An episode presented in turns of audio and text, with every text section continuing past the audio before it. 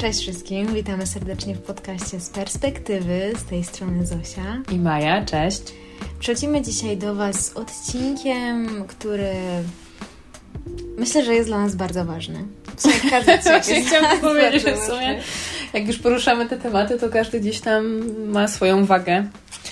Większą lub mniejszą, ale ważne są. Tak, jednak ten jakby mm, myślę, że siedział w nas i gdzieś tam tak kół, jak igła.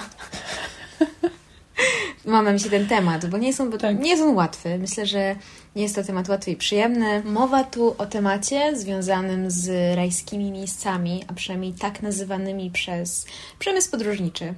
Um, przez różnego rodzaju biura podróży, czy też przez jakichś podróżniczych influencerów, którzy właśnie tak określają te miejsca.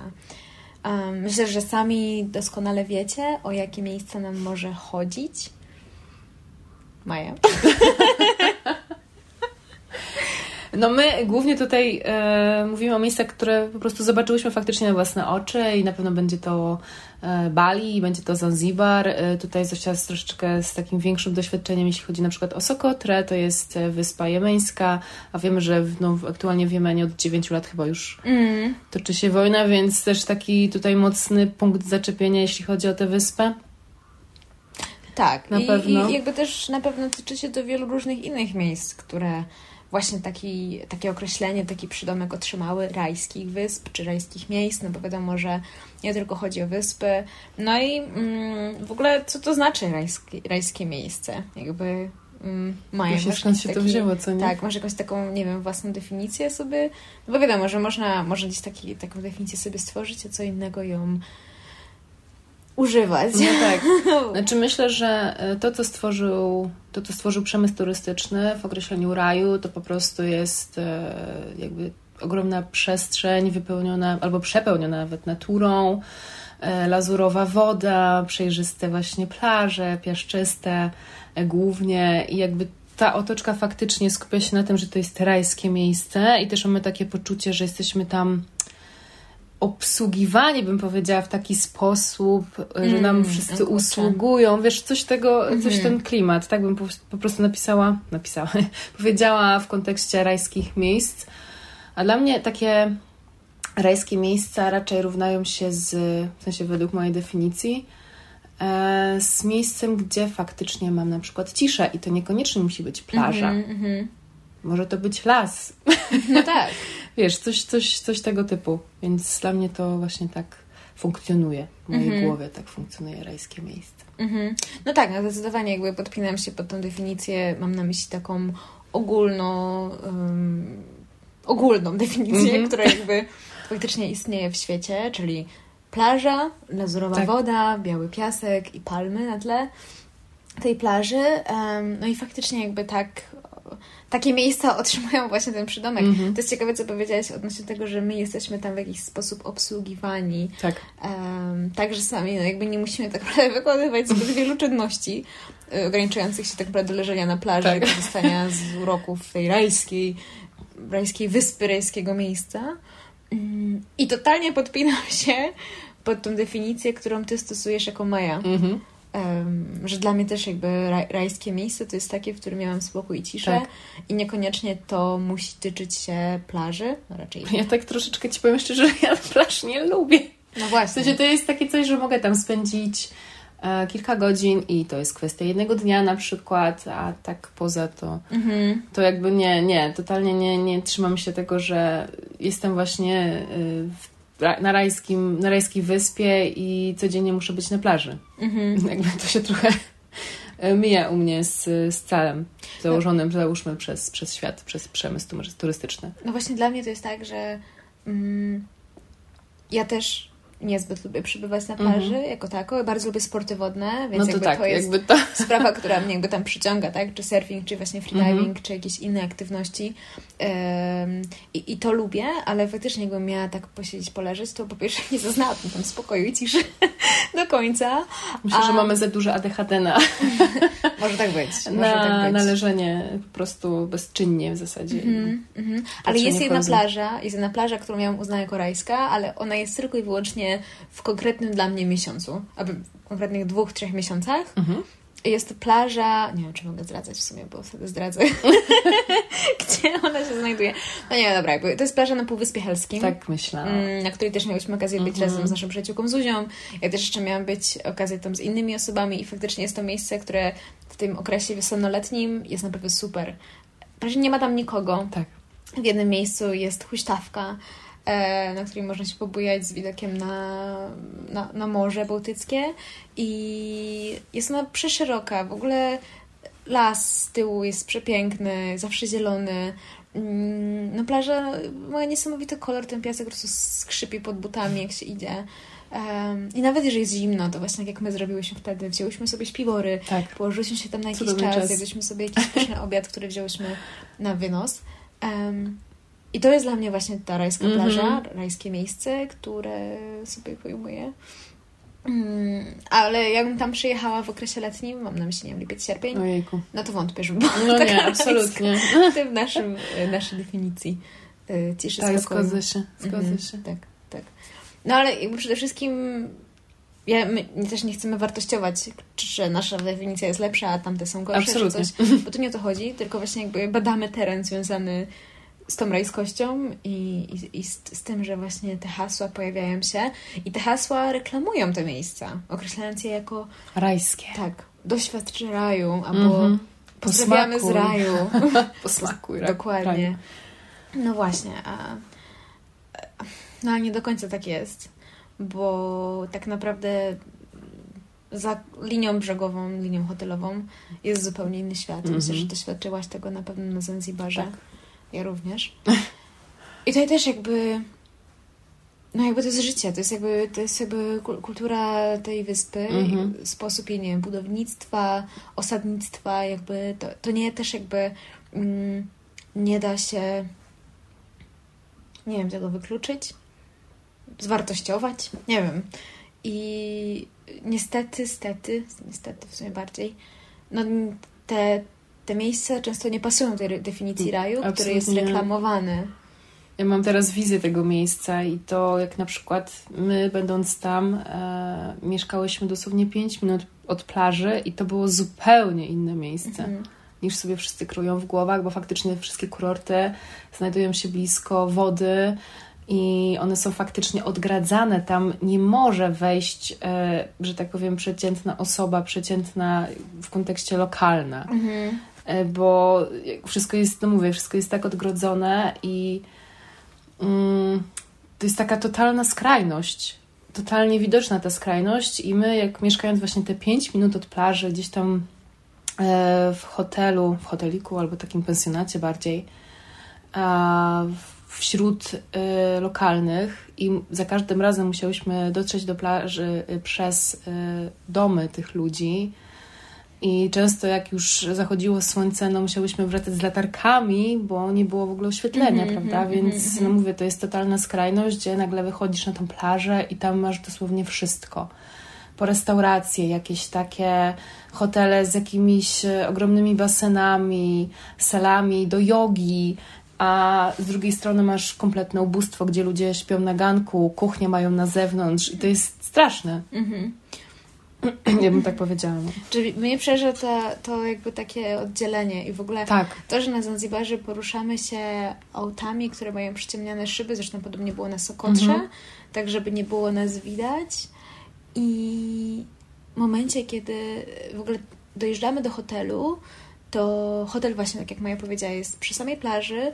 Musimy zjechać z głównej drogi i tak naprawdę my jesteśmy przemycani do tego hotelu, tak. żebyśmy ani, ani nas nie widziano, ani żebyśmy my tego nie widzieli, co tam się dzieje tak naprawdę. I tam się nie dzieje nic złego. To się tam po prostu dzieje się życie. Mhm. Tylko dla, nie wiem, dla osób, które często wybierają się w takie miejsca, właśnie kierując się hasłem odwiedź raj, pójść do raju, tak, doświadcz tak, tak, raju, w ogóle jakby nie do końca może są w stanie połączyć te dwa światy i spojrzeć na raj właśnie um, na codzienność tego raju. Mm -hmm. że tak no tak. My troszkę możemy mieć inne, inne tego podejście, bo też jakby mm, podróżowałyśmy do innych miejsc, mm -hmm. które rajem nie były określane i, I, nie wiem, może jakoś tam to. W sensie nie, nie mam żadnego problemu, żeby po prostu z hotelu, przejść się tamtym osiedlem, powiedzieć cześć do tych ludzi, Dokładnie. przywitać się, uśmiechnąć się do nich. E, ale czuć ten dystans, mam wrażenie. Tak Ogólnie tak, na, na Zanzibarze też nie spotka się za dużo turystów wchodzących między tymi uliczkami. No nie. Bardzo mało ich jest, pomimo to, że wyspa jest tak oblężana wręcz przez, e, przez turystów zewsząd, bym powiedziała, ale jak my, nie wiem, szłyśmy do jakiegoś sklepiku lokalnego to, albo do restauracji, bo musiałyśmy też coś zjeść. My nie miałyśmy nic w pensjonacie, tak jak tutaj kurorty all mhm, inclusive, mm -hmm. więc musiałyśmy po prostu się gdzieś posilić e, na mieście, to w zasadzie to byli sami lokalni, no i my. -hmm. Naprawdę to była taka rzadkość, żeby kogoś spotkać, jakiegoś turystę spotkać. A dzieliło nas naprawdę dosłownie kilka metrów, bym powiedziała, tak. wiecie o co chodzi, nie? Także no, abstrakcja bym powiedziała. To prawda, to prawda. No jest to, jest to swego rodzaju abstrakcja yy, w takim pojęciu, że no, są oni tam nieobecni. No tak. Tak jakby, tak jakby to był niezgodny element. Mm -hmm. Coś im się nie zgadza, kurczę, no, no to, to, nie ten, to, ten, to nie ten raj, który mi obiecano. No, tak. Jakby zupełnie, zupełnie inny tak, świat. Tak. No tak, no ale właśnie jakby wychodząc z Zanzibaru mm -hmm. możemy się przetransportować na Bali.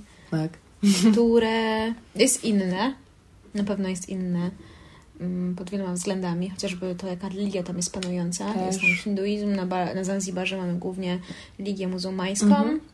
Mm, no i jakby ten, to Bali jest określone jako taka rajska, kolorowa wyspa właśnie przez to, że um, przez to, że ten hinduizm wprowadza tam tak wiele mm, barwnych rzeczy, mam na tak, myśli. jest taki spirytualny tak. przez to, że wszędzie są właśnie te kadzidła, te wszystkie takie modły, że tak, tak powiem, te wszystkie takie, takie gesty, tak, tak, tak. Więc jakby faktycznie wprowadza to w taki nastrój raju, takiego uduchowienia, takiego spokoju, ale... Tak, wiele jest, wiele jest kwiatów. Tak, My tak. szczególnie byliśmy w tym okresie, kiedy były święta mhm. hinduskie, więc w ogóle jakby no, Bali opływało w te, te ozdoby, które wisiały nad domostwami, nad bramami, jakieś tam kwiaty. Um, w ogóle zapachy unosiły się mm. w myśli. To, to akurat jest niesamowite w takim, no właśnie pojęciu spirytualnym, czy, czy takim, że mm, nie miałaś poczucia, że wyjeżdżasz z tej ogólnodostępnej definicji rariu. tak, no ale, no ale właśnie mm, na Bali są trochę inne kwestie związane chociażby z klimatem. Mhm. E, fakt tego, że ktoś może niefortunnie, w sumie jakby w takim pojęciu też powiedziałabym ogólnym, niefortunnie trafić na porę deszczową e, i być nieświadomym tak tego. Tak, ogólnie ja, że ja, ja nawet ostatnio też rozmawiałam o tym e, z naszą przyjaciółką Zuzią, że mm, czasem ta pora deszczowa nie jest taka zła i mimo wszystko warto pojść do takiego miejsca, mhm bo jest to jakiś moment wyciszenia, mm, nie masz takiego parcia, żeby robić to prawda. na 100%, tylko faktycznie na te kilka godzin musisz się zatrzymać, no i trochę, wiesz, poobserwować sobie ten deszcz i porobić. No bo nic nie zrobisz, nie jesteście no nie. w stanie absolutnie nic. To nie jest taki, taka ulewa, jak u nas w Polsce się zdarza. To jest po prostu ściana deszczu, nie widać nic. Mhm. E, doświadczyłyśmy właśnie tego z Zuzą i w sumie Zosią i naszą koleżanką jeszcze Weroniką e, właśnie wśród pól ryżowych. Akurat się rozdzieliłyśmy e, dwie po dwie, że tak powiem, e, jeśli chodzi o trasę. E, no i w sumie nagle, nagle nas złapała taka ulewa, taka dosadna ulewa faktycznie na, nie wiem, z dwie godziny ona mhm. trwała na pewno dziewczynom udało się ulokować w jakimś sklepiku wśród tych pól ryżowych. To dla mnie też była abstrakcją, bo jak o tym opowiadały później, to ja mówię, jak to się stało. Dwie skrajne historie. Tak, a my z Zuzą wylądowałyśmy pod jakąś wiatą, która się rozpadała i po prostu z każdej strony walił w nas deszcz. Ja już po prostu miałam najgorsze myśli. Mówię, nie wyjdziemy stąd, to się nigdy nie skończy. Zaraz będą fruwać drzewa. a my razem z nimi. Tak. Także ja już mówię, nie, to już jest totalny koniec. Mhm. Z tego się teraz śmieję, bo widzę po prostu nas takie dwie, e, mówiąc kolokwialnie, guły przytulone do siebie, opatulone jakimiś e, takimi, jak to się nazywa na, na deszcz, takie płaszcze, peleryny, peleryny tak podziurawione one już były po prostu. Siła deszczu, siła wiatru w tym wszystkim, no rozniosła prawie raz, nas razem z tą wiatą. I też taka śmieszna, mm, groteskowa bym powiedziała sytuacja, bo nagle przychodzi sobie taki lokalny dziadzia pod tą wiatę, jakby on szedł faktycznie w tej ulewie. Ja mówię, Zuzia, czy ja mam jakieś zwidy, czy ty też widzisz tego pana? On po prostu był właścicielem tej wiaty i on tylko... Właścicielem wiaty. Nie, świetnie, tak. No tak, po prostu rozumiem. on wiedział, wiesz, bo tam y, jakby pod, y, pod dachem, można powiedzieć, były jakieś takie, też jakieś peleryny pochowane, jakieś takie sprzęty ogrodnicze i tego typu rzeczy no to on wiedział, gdzie to wszystko jest. Uśmiechnął się do nas, nie mając większości zębów, więc to też e, było, było dosyć zabawne, ale też wyciągnął jakąś pelerynę, patrzy, że jest podziurawiona, ale się uśmiechnął, ucieszył się i poszedł dalej. I ja mówię, jak to w ogóle jest możliwe? W sensie oni są przyzwyczajeni do takich pór i do takich deszczy, mhm. więc jakby to nie było dla niego jakoś tak e, takim wielkim zaskoczeniem, że faktycznie pada deszcz, no i potrzebuje peleryny i nieważne, że ona była totalnie dziurawa. E, także... Ale miał. Ale ją miał, tak. I potem ja, ja, też się uśmiechnęłam i stwierdziłam, dobrze, jest jakaś nadzieja na to, że zaraz się skończy ta ulewa i że zaraz stąd wyjdziemy, przeżyjemy to i będziemy szły dalej e, po tych polach ryżowych, bo faktycznie no, utknęliśmy w środku pól. Na mhm. środku pól. I to nie takich... Y Mm, takich prawdziwych pól tak, tak, tak, tak. Nie tych, których pewnie widzieliście masę y, takich schodów, bo to są takie niepiętrowe tak, tarasy. schody, mhm. tarasy, tak, tarasy y, ryżowe, tylko faktycznie, no to tak jak u nas takie pole z ziemniakami po prostu. No tak, Jakbym miała to tak określić, to albo porównać do czegoś, to faktycznie. W sensie to wciąż miało swój urok, absolutnie, ale. No nie, no było przepiękne. Tak, tak, tak, tak. Tylko to było ogromne. To nie są takie, wiecie, pola, gdzie faktycznie jedziecie sobie trasą fajną wśród y, dżungli i nagle widzicie odsłaniające się tarasy ryżowe no to było troszeczkę inaczej. Tak, ale no jakbym, ja się tam świetnie bawiłam. Co prawda miałam trochę tak, Zosia, tak, Zosia powiedz swoją wersję. Nie, no mówiąc krótko, ja po prostu utknęłam y, z, z moją kierowczynią Weroniką, która, która obsługiwała nasz skuter y, w troszeczkę innym miejscu y, tych pól ryżowych właśnie tak jak Maja powiedziała, w takim sklepiku, gdzie no, jakby towarzystwo było międzynarodowe, była trochę para z Indii, była jakaś rodzina z Niemiec, y, byłyśmy my we dwójkę z Polski i był właściciel tego sklepu, Indonezyjczyk, który nas poczęstował herbatą y, ryżową, dał nam ciastka, więc jakby nie dość, że zarobił jeszcze na tym całym biznesie, na tej całej sytuacji e, opadowej, to jeszcze miałyśmy super... Um, kompana do rozmowy właśnie odnośnie całego życia na Bali, czy też właśnie tych pór y, deszczowych, suchych, y, jak tutaj ta uprawa ryżu wygląda. No więc w ogóle my nie stresując się niczym, przez dwie godziny tam sobie siedziałyśmy i byłyśmy suche, wszystko było okej. Okay. Sam sklep też nie był, wiecie, murowany, to była po prostu też y, taka no, konstrukcja drewniana, drewniana obita jakimś, jakąś folią czy jakimś tam blachą, ale, no, ale było klimatycznie, mieliśmy piękny widok na pola ryżowe i faktycznie było fajnie. Ale o czym w ogóle my mówimy, jakby, jak widzicie sami, my opowiadamy o tych historiach z uśmiechem na twarzy i jakby z pełną akceptacją tych sytuacji, a ja już nieraz słyszałam, będąc chociażby na Zanzibarze, gdzie, gdzie, gdzie te opady się pojawiały, mm -hmm. że mhm. nie po to przyjechałem do raju, żeby się, nie wiem, nie opalić, nie siedzieć na plaży, że teraz pada i tak dalej. Więc ludzie też jakby oczekują od tego raju pełnego słońca. Tak, za każdym razem. Za każdym razem w ogóle, że, że zawsze tam będzie przepiękna pogoda i z jednej strony im się nie dziwię, bo jeżeli, nie wiem, mają urlop raz do roku i to jest mhm. właśnie ich miejsce na odpoczynek i tak dalej i tam jadą i oczekują właśnie tego raju w pojęciu pięknego słońca, plaży i tak dalej, no to też się nie dziwię, że, że no mają jakieś oczekiwania, tak, są zawiedzeni, tak. gdy faktycznie gdzieś tak. tam cały tydzień, e, no nie, nie daj Boże, pada. Tylko właśnie pytanie, czy teraz problem leży po stronie na przykład biur podróży, które nie mówią o tym, no lepiej, żeby Pan nie jechał w tym czasie, ponieważ jest tam pora deszczowa, no myślę, że ja, ja przeważnie e, przemilczą ten fakt. Przemilczą ten fakt, no to prawda. Wiadomo, Więc jakby, celu. no właśnie to jest, to jest mega słabe, no. Jak sobie pomyślę o tym. Wiadomo, człowiek też może sam sprawdzić i zweryfikować tak. i trzeba o tym pamiętać. Jeżeli jest sprawa nie do zaakceptowania, na przykład. No dla mnie to jest do zaakceptowania. Dla mnie też. I taki, taka ulewa jest super. Ojejku, potem po takiej ulewie jest tak przyjemnie. Um, można w ogóle, wiecie, wewnętrzne dziecko obudzić tak. i po takim deszczu pójść boso, pobiegać sobie po ciepłym betonie. No już mówimy o skrajnościach, ale, ale faktycznie no, no, to jest inna kwestia. No i zmiany klimatyczne. Jakby to jest w ogóle temat bardzo ciężki i poważny, że te zmiany klimatyczne faktycznie mm, te rajskie miejsca doświadczają. Mhm.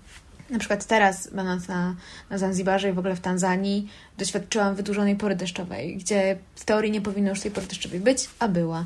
I są to sytuacje, które są powtarzalne i ja naprawdę dostrzegam te zmiany ogromnie przez ostatnie no to już mocne lata. zmiany klimatu i globalne wrzenie już teraz, jak określił to mhm. generalny sekretarz ONZ i faktycznie no, te zmiany klimatu są już takie diametralne, bym powiedziała, mhm. więc jakby aż tak dziwne to nie jest, że te zmiany pogodowe i tych pór suchych, y, deszczowych i, i tak dalej. Są trzy, prawda? Ale teraz już, dobra, nie chcę, nie chcę tego spalić e, się tak zmieniają. Mm -hmm. Tak, no zdecydowanie jest to zauważalne. Chociażby ostatnio był cyklon na Mauritiusie, który się pojawił e, i dotarł do innych sąsiadujących wysp. Mm -hmm. Nie był on jakiś druzgocący dla tej wyspy, no ale i tak wiadomo, no, zniszczenia się po prostu pojawiają i gdzieś tam trochę paraliżują wyspę. A w sumie jedna z największych takich, e, no, takich tragedii klimatycznych z 2004 roku, mm -hmm. czyli mhm. tsunami, które doświadczyło Mm, tutaj wszystkie sąsiadujące rajskie miejsca na Oceanie Indyjskim, Indyjskim dotykając m.in. Tajlandię, Indonezję, Sri Lankę, um, Mauritius, Malediwy właśnie idąc mhm. dalej, um, no to jest to faktycznie um, kwestia dość dramatyczna. Tam zginęły tysiące ludzi. Powstało zresztą bardzo wiele potem filmów na ten temat, tak. dokumentalnych czy fabularnych. No i też jakby ludzie jadą odpocząć do rajskiego miejsca. Też działo się w okresie chyba świąt Bożego mhm. Narodzenia. -hmm. No gdzieś taka tragedia, która jest no, ogromną tragedią. Um, jakby chyba mieliśmy tylko raz okazję doświadczyć mini trzęsienia ziemi tak. na Bali. Coś jakby one są, one, one są częste, tylko one nie są aż tak e, na taką skalę diametralną i faktycznie można było odczuć co kilka dni takie lekkie e, trzęsienia tych płyt litosfery, ale chyba raz miałyśmy takie troszeczkę większe. Nie, oczywiście nie takie ogromne, jak sobie możecie wyobrażać, ale faktycznie było takie już bardziej odczuwalne. Dla mnie to było bardzo... Ja nawet tego nie zanotowałam i do mnie Zuzia powiedziała, że o, poczułaś? Ja wiem, ale co? No, trzęsienie ziemi właśnie było. Mówię, słucham? Tak. Mówię, no ja już się nauczyłam to odczuwać, jakby to było normalne dla niej. Tak, Faktycznie, jak wyszliśmy tak. E, w wyszukiwarce Google, pojawiają się takie informacje, z ostatnich dni, gdzie takie trzęsienia e, ziemi miały miejsce, no jakby faktycznie jakby Filipiny, Indonezja i tamte tereny to jest jakby normalna tak, sprawa. Tak, dla to jest normalna sytuacja. To jakby mogłoby się wydawać z naszego punktu widzenia mieszkańców e, Polski i Europy Centralnej, że no jak to? No jak to jest możliwe? Tak samo ostatnio miałem taką sytuację w Nepalu, e, gdzie faktycznie jakby siła trzęsienia ziemi była dość wysoka już i doszło do za, zawaleń budynku i nawet do ofiar śmiertelnych. Mm. mm na szczęście było to jakieś tam 150 km od nas, my akurat robiliśmy w górach, no ja przespałam to. Ja w ogóle, jakby, ja, to jestem ja, po pierwsze jak ja śpię, to po prostu śpię i nikt mnie nie, nie nic nie obudzi, ale faktycznie jakby moi współtowarzysze podróży rano deklarowali, że łóżka się ruszało, bijało ściany, okna się trzęsły, no ale ja w ogóle nic, nie? Więc to jest jakby jak najbardziej, no jakby obecne w tamtych terenach świata. Mm, no i faktycznie gdzieś tam to też nam w sumie trochę burzy tą wizję tego mm -hmm. raju, o jakim sobie myślimy. W ogóle czasem właśnie nie myśląc, udając się w takie miejsca. No i dochodzimy do kolejnego problemu, jakim są problemy polityczne, gospodarcze, ekonomiczne mm, danych miejsc. Tak jak wcześniej wspomniałyśmy, różnica między życiem lokalnych ludzi w tym raju, a... Takim wyperspadowanym dla turystów stricte tak, jest, oj, jest ogromna. Jest ogromna. No i to chociażby to, co się dzieje pod względem y, mieszkaniowym na Bali, to jest w ogóle inny temat, y, gdzie faktycznie ilość ekspatów na tej wyspie jest prze, przeogromna. I to też w ogóle buduje nam bardzo ciekawą z punktu widzenia antropologicznego mm -hmm. relację mieszkańców lokalnych, Indonezyjczyków, Balijczyków, a przyjezdnych ludzi, którzy tam mieszkają. No i właśnie jakby kupują sobie działki wzdłuż brzegu oceanu, budują niesamowite budynki zaprojektowane w idei obecnych nowoczesnych -hmm. trendów, wyglądają świetnie. I i, I z jednej strony to też jakby daje pewne nowe możliwości lokalnym, tak? tak? Mają okazję otworzyć więcej barów, restauracji, jakichś kawiarni, chociaż no nie oszukujmy się, że duża część tych miejsc jest yy, i tak jakby w posiadaniu przyjezdnych, No tak. a pracownikami są po prostu lokalni. Em, No i właśnie, jakby ci lokalni mogą też pracować jako opiekunowie dla dzieci, jako sprzątaczki. No w takich krajach to jest bardzo częste. W sensie to Tak. jest wręcz wskazane, żeby mieć jakąś taką pomoc. I jakby Tak. wśród rodzin e, lokalnych też zawsze jest jakaś pomoc. Jest rodzina i jest faktycznie jakiś opiekun, opiekunka. Tak, Taka ciekawostka. ale dla mnie też jest w ogóle jakby ciekawa pewna taka zależność, co tam się tworzy, i dzieje, jakby nie do końca zbadana przeze mnie tak jakoś dogłębnie, Mhm. ale no nie wiem, jakby budzi to we mnie dziwne emocje. Ale takie posiadanie... Nie, nie, nie. Chodzi o to, że jakby wyspa jest, wiesz, wykupowana, Mhm. wyku, wykupowywana przez ekspatów Mhm. i, jakby to... Mm, ciekawe, jak to za kilkanaście, dziesiąt lat Będzie wyglądało, będzie że, wyglądało i jak to wpłynie. że wyspa zostanie przejęta.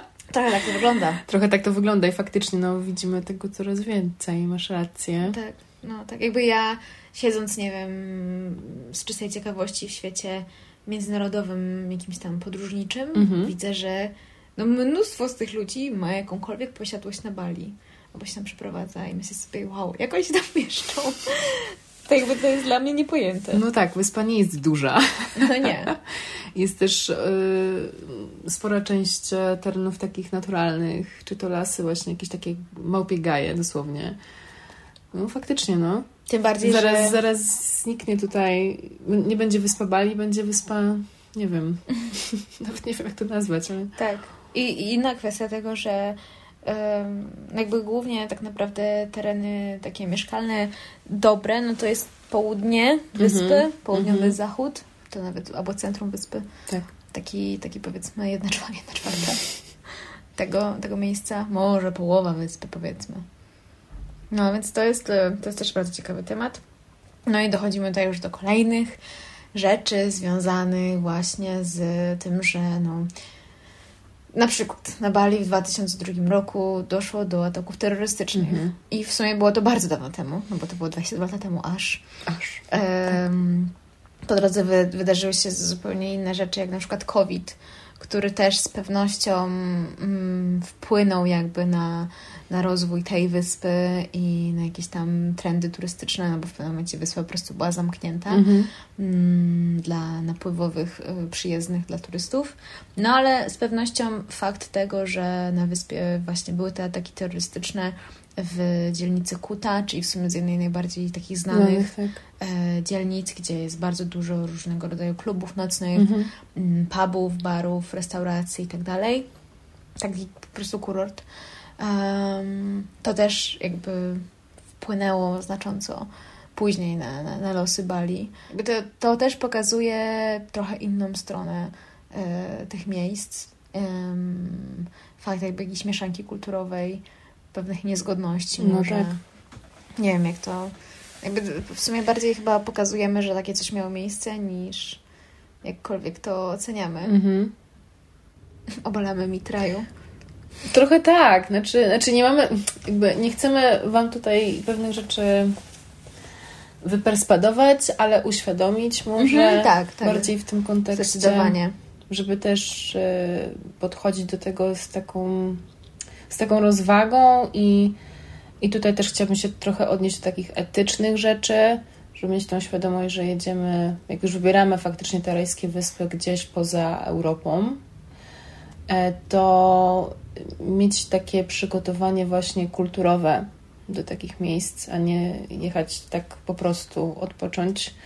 I tutaj chcę się odnieść na przykład właśnie też e, do hinduizmu, mm, bo ostatnio słyszałam o takiej sytuacji, gdzie dwie dziewczyny wyruszyły sobie w miesięczną podróż do Tajlandii i w pierwszych dniach odwiedziły świątynię. I uwaga, były ubrane bardzo kuso, że tak to ujmę, czyli po prostu nie miały przede wszystkim zakrytych ramion. I wchodząc do świątyni, jakby to jest faktycznie taka otwarta przestrzeń, przeważnie. I też jest takie miejsce, załóżmy, coś w rodzaju ogrodu. I one się położyły na trawie e, przy tej świątyni. Jak gdyby nigdy nic. Okej, okay, jakby faktycznie może poczuły klimat, że fajnie sobie usiąść, yy, zobaczyć, yy, że tak powiem, z innej perspektywy to, co ich otacza. Ale drugiego dnia zapukała do nich, słuchajcie, policja. I już mówię dlaczego. Zostały ścigane, dlatego że przede wszystkim weszły, właśnie weszły do świątyni e, źle ubrane. I po drugie, że jakby weszły na świętą, że tak powiem, trawę. Uh.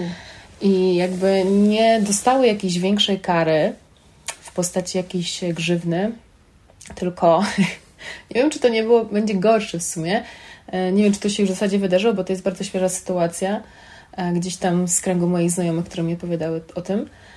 E, muszą publicznie w mediach przeprosić za, to, za tą sytuację. Wow. I tu jest taka anegdotka do Was, jeżeli jeszcze nie byliście w takich miejscach e, objętych inną kulturą niż nasza, e, czy w ogóle inną religią, właśnie, to, to zgłębcie się w to. I tak jak my, jadąc właśnie do Indonezji, to też była taka podróż, przynajmniej dla mnie, zupełnie inny kontynent. E, I faktycznie przygotowałyśmy się pod tym kątem, że faktycznie wchodząc do e, świątyń, musiałyśmy być odpowiednio ubrane, mhm. zdjąć buty przede wszystkim e, i być też, no wiadomo, że trzeba się zachować cicho, ale to też się tyczy w ogóle chyba w naszym, naszej kulturze chrześcijańskiej, że do świątyni wchodzimy y, ubrane bardzo od, odkrycie, prawda? Więc jakby to też takie myślenie z perspektywy tych dziewczyn. Ja rozumiem, że jest ciepło, e, że jakby zupełnie jest inny klimat, mamy wakacje, trochę gdzieś tam e, mamy taki większy luz w głowie, nie musimy więcej tam rzeczy kontrolować, że tak powiem, ale faktycznie no, musimy mieć tą świadomość, że to jest wciąż e, inne miejsce niż nasz dom. Mhm. Więc taka tutaj anegdotka i takie, takie w zasadzie ostrzeżenie do mhm, tego, żeby faktycznie uświadomienie, tak, żeby się przygotowywać na takie wyjazdy, nawet jeżeli to będzie rajska wyspa czy rajskie miejsce na ziemi. Super, dzięki moje. Nie, no ale to jest bardzo cenna uwaga. Tak samo na Zanzibarze w momencie, tak. kiedy wychodzimy z plaży, no to koniecznie musimy się ubrać, ponieważ Od razu. większość jest wyspa muzułmańska, więc tak, nikt tak. nie zamierza na tej, yy, w tej osadzie, w tej wiosce oglądać nas odkrytych, a wręcz spotykamy się wtedy z niefajnymi spojrzeniami i jest to absolutnie nic dziwnego, no bo jakby no, nie tak to powinno wyglądać. Mhm. Także plaża jest jedynym miejscem, gdzie możemy się rozebrać. Tak a wreszcie miejsc musimy się po prostu ubrać. Ustosunkować Należycie. się do po prostu, tak. do kultury. Tak, tak, tak. Miejsca, tak. w którym jesteśmy. Dokładnie. No i docieramy tutaj też i to w ogóle jakby spaja bardzo, bardzo, bardzo wiele tematów, które poruszyłyśmy wcześniej do Sokotry.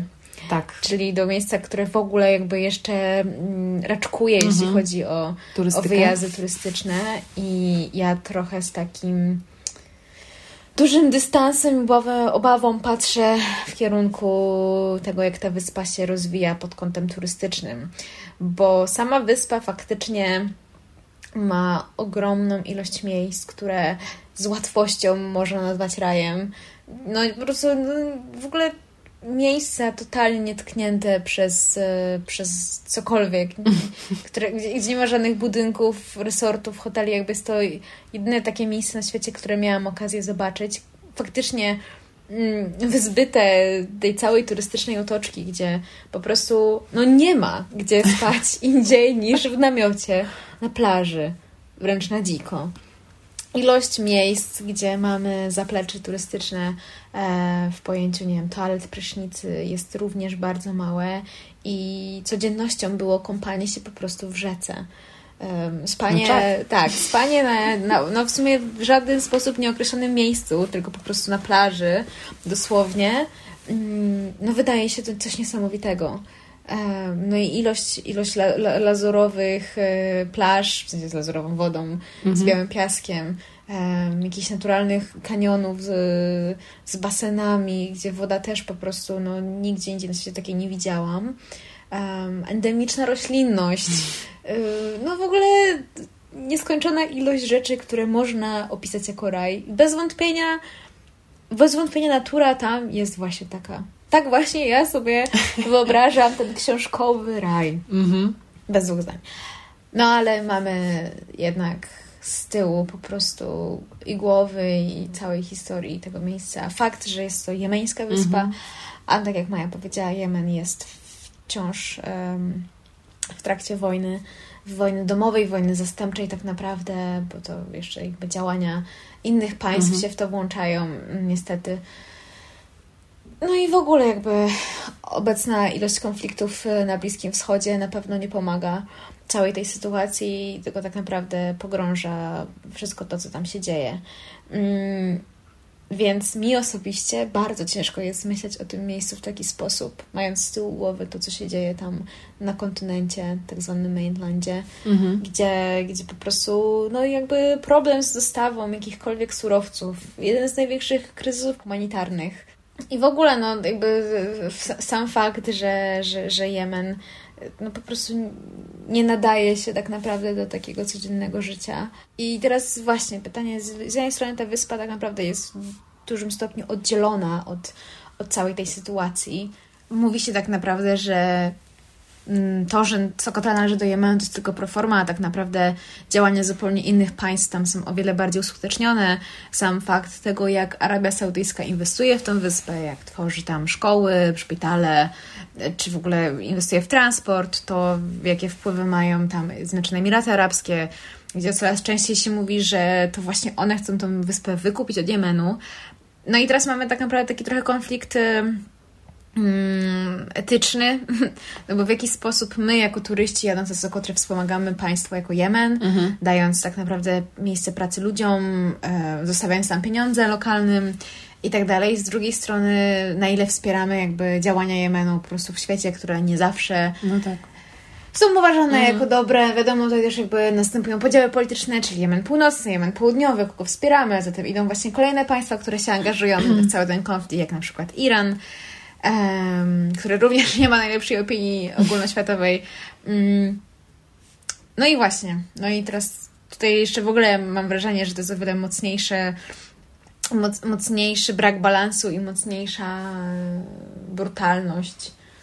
Jakby wiesz, taka mm, czarno na białym mamy, tak? Mamy przepiękną naturę, która absolutnie e, myślę, że z, z, tych miejsc, o których mówiłyśmy, najbardziej pasuje do definicji raju. Tak. A z drugiej strony mamy najmocniejszy problem polityczno-gospodarczy, mhm. ekonomiczny i w ogóle jakby społeczny. Jakby przybija Zanzibar, Bali i wszystkie inne państwa naraz pod tym kątem. Więc tego taka moc, taki mocny kontrast, taka mocna O, bombka. kontrast. Dziękuję, tego Proszę bardzo. Służę, służę. Tak, tak, bardzo, bardzo mocny kontrast, jeśli chodzi o to. I tutaj to w ogóle jakby już mnie tak wyprowadza lekko z równowagi, gdzie, gdzie widząc właśnie różne określenia tego miejsca jako raj, doświadczy raju i jakby no nie mogę, no. No nie mogę, nie przejdzie mi to przez, przez, przez usta, no. Mm. Określenie tego miejsca w ten sposób po prostu.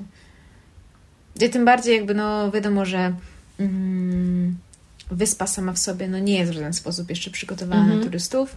I już nawet nie mówię tutaj o tej infrastrukturze, ale też mówię o społeczeństwie. Jest ogromny podział tego, gdzie możemy jeździć, gdzie nie powinniśmy jeździć, gdzie nie możemy wychodzić z aut. I też jak właśnie mówiłam o Zanzibarze, tam są też czarne szyby. Absolutnie wiadomo, że jedziemy, bo widać, że jedziemy jakimś tam konwojem tak. aut terenowych e, i doskonale wiadomo, że tam są po prostu w środku turyści. Ale no, no jakby mało gdzie możemy wysiąść, pójść do ludzi, pozna- porozmawiać z nimi, zapoznać się z nimi, bo po prostu nie jesteśmy, mówiąc wprost, mile widziani.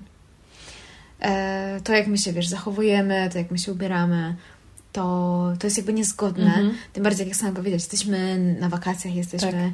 jesteśmy na takim wyjeździe, gdzie czujemy luz i w ogóle.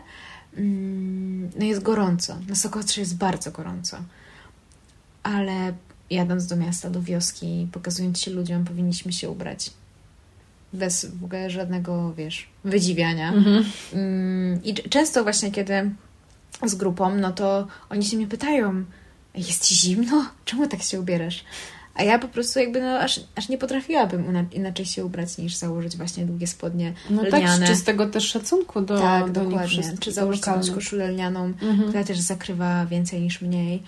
I, i faktycznie no gdzieś tam wtedy pomaga to w tej, w tej interakcji, w komunikacji. Jest to bezpośredni komunikat: hej, szanuję Twoją mhm. kulturę, mm, chcę Cię poznać, ale właśnie z szacunkiem i, i, z akceptacją tego, jak wygląda Twoja tradycja. Tak. Um, więc tak, no. Sama nie wiem, co jeszcze o tym myśleć. W sumie czas dokończę odcinek. Ale no właśnie, to są takie nasze tutaj debaty na ten temat. Um, no wątek się mocno rozwinął. Tak, wątek się bardzo mocno rozwinął i myślę, że i tak jeszcze byśmy mogli bardzo dużo powiedzieć um, w tym temacie, ale to co, to, co głównie chcemy przekazać tym odcinkiem, o tym już powiedziała Maja, to nie jest to, że my teraz, nie wiem, same nie będziemy iść w takie miejsca, albo że zakazujemy innym, tak, czy nie. odradzamy, czy, odmawi- czy jakby w ogóle, no, no, nie. Tylko chodzi o to, że chcemy też uświadomić tak. Wam po prostu różne strony medalu tego, tego mówiąc ogólno, ogólnie. Żebyście raju. się nie dali złapać w tą taką pułapkę marketingową. Tak. I promocyjną wszelakich właśnie biur podróży czy innych takich obiektów turystycznych, że tak to ujmę. Dokładnie. Dokładnie. Żebyście się jeszcze sami przygotowali do takich wyjazdów właśnie mentalnie, etycznie i z głową. Dokładnie, jakby sami gdzieś tam indywidualnie ocenili, czy w ogóle chcecie w takie miejsce jechać i chcecie je poznać mm, świadomie tego, że okej, okay, jest resort, jest raj, e, właśnie zgodnie z opisem biura podróży, ale co się kryje za tym resortem e, i na ile to pasuje do tej definicji raju i na ile jesteście w stanie, nie wiem, wziąć to na klatę, albo w ogóle dla Was właśnie o to chodzi i właśnie po to chcę tam jechać, no to jest inny, inny temat i, i po prostu znacznie świadomiej tak patrzeć. Tak. Dobrze. No. no to co? No to co? Kończymy? Tak, no i wiadomo, jest zima, jest styczeń. Tak. I każdy z nas myślę, że marzy o takiej, nawet jeżeli nie lubi tych plaż jak Maja. każdy marzy o takim miejscu, chociaż na chwilkę, żeby tak, się na wygrzeć. chwilkę mogłabym się przenieść. Tak. Nie powiem, Dokładnie. że nie. Dokładnie. Więc um, mówię, zgłębcie sami, przeczytajcie więcej o tych miejscach, y, uświadomcie sobie, jak to wygląda Mm, trochę więcej niż to, co podaje Wam biuro podróży. E, I życzymy udanych wyjazdów. Tak. No to co? Do usłyszenia. Do usłyszenia.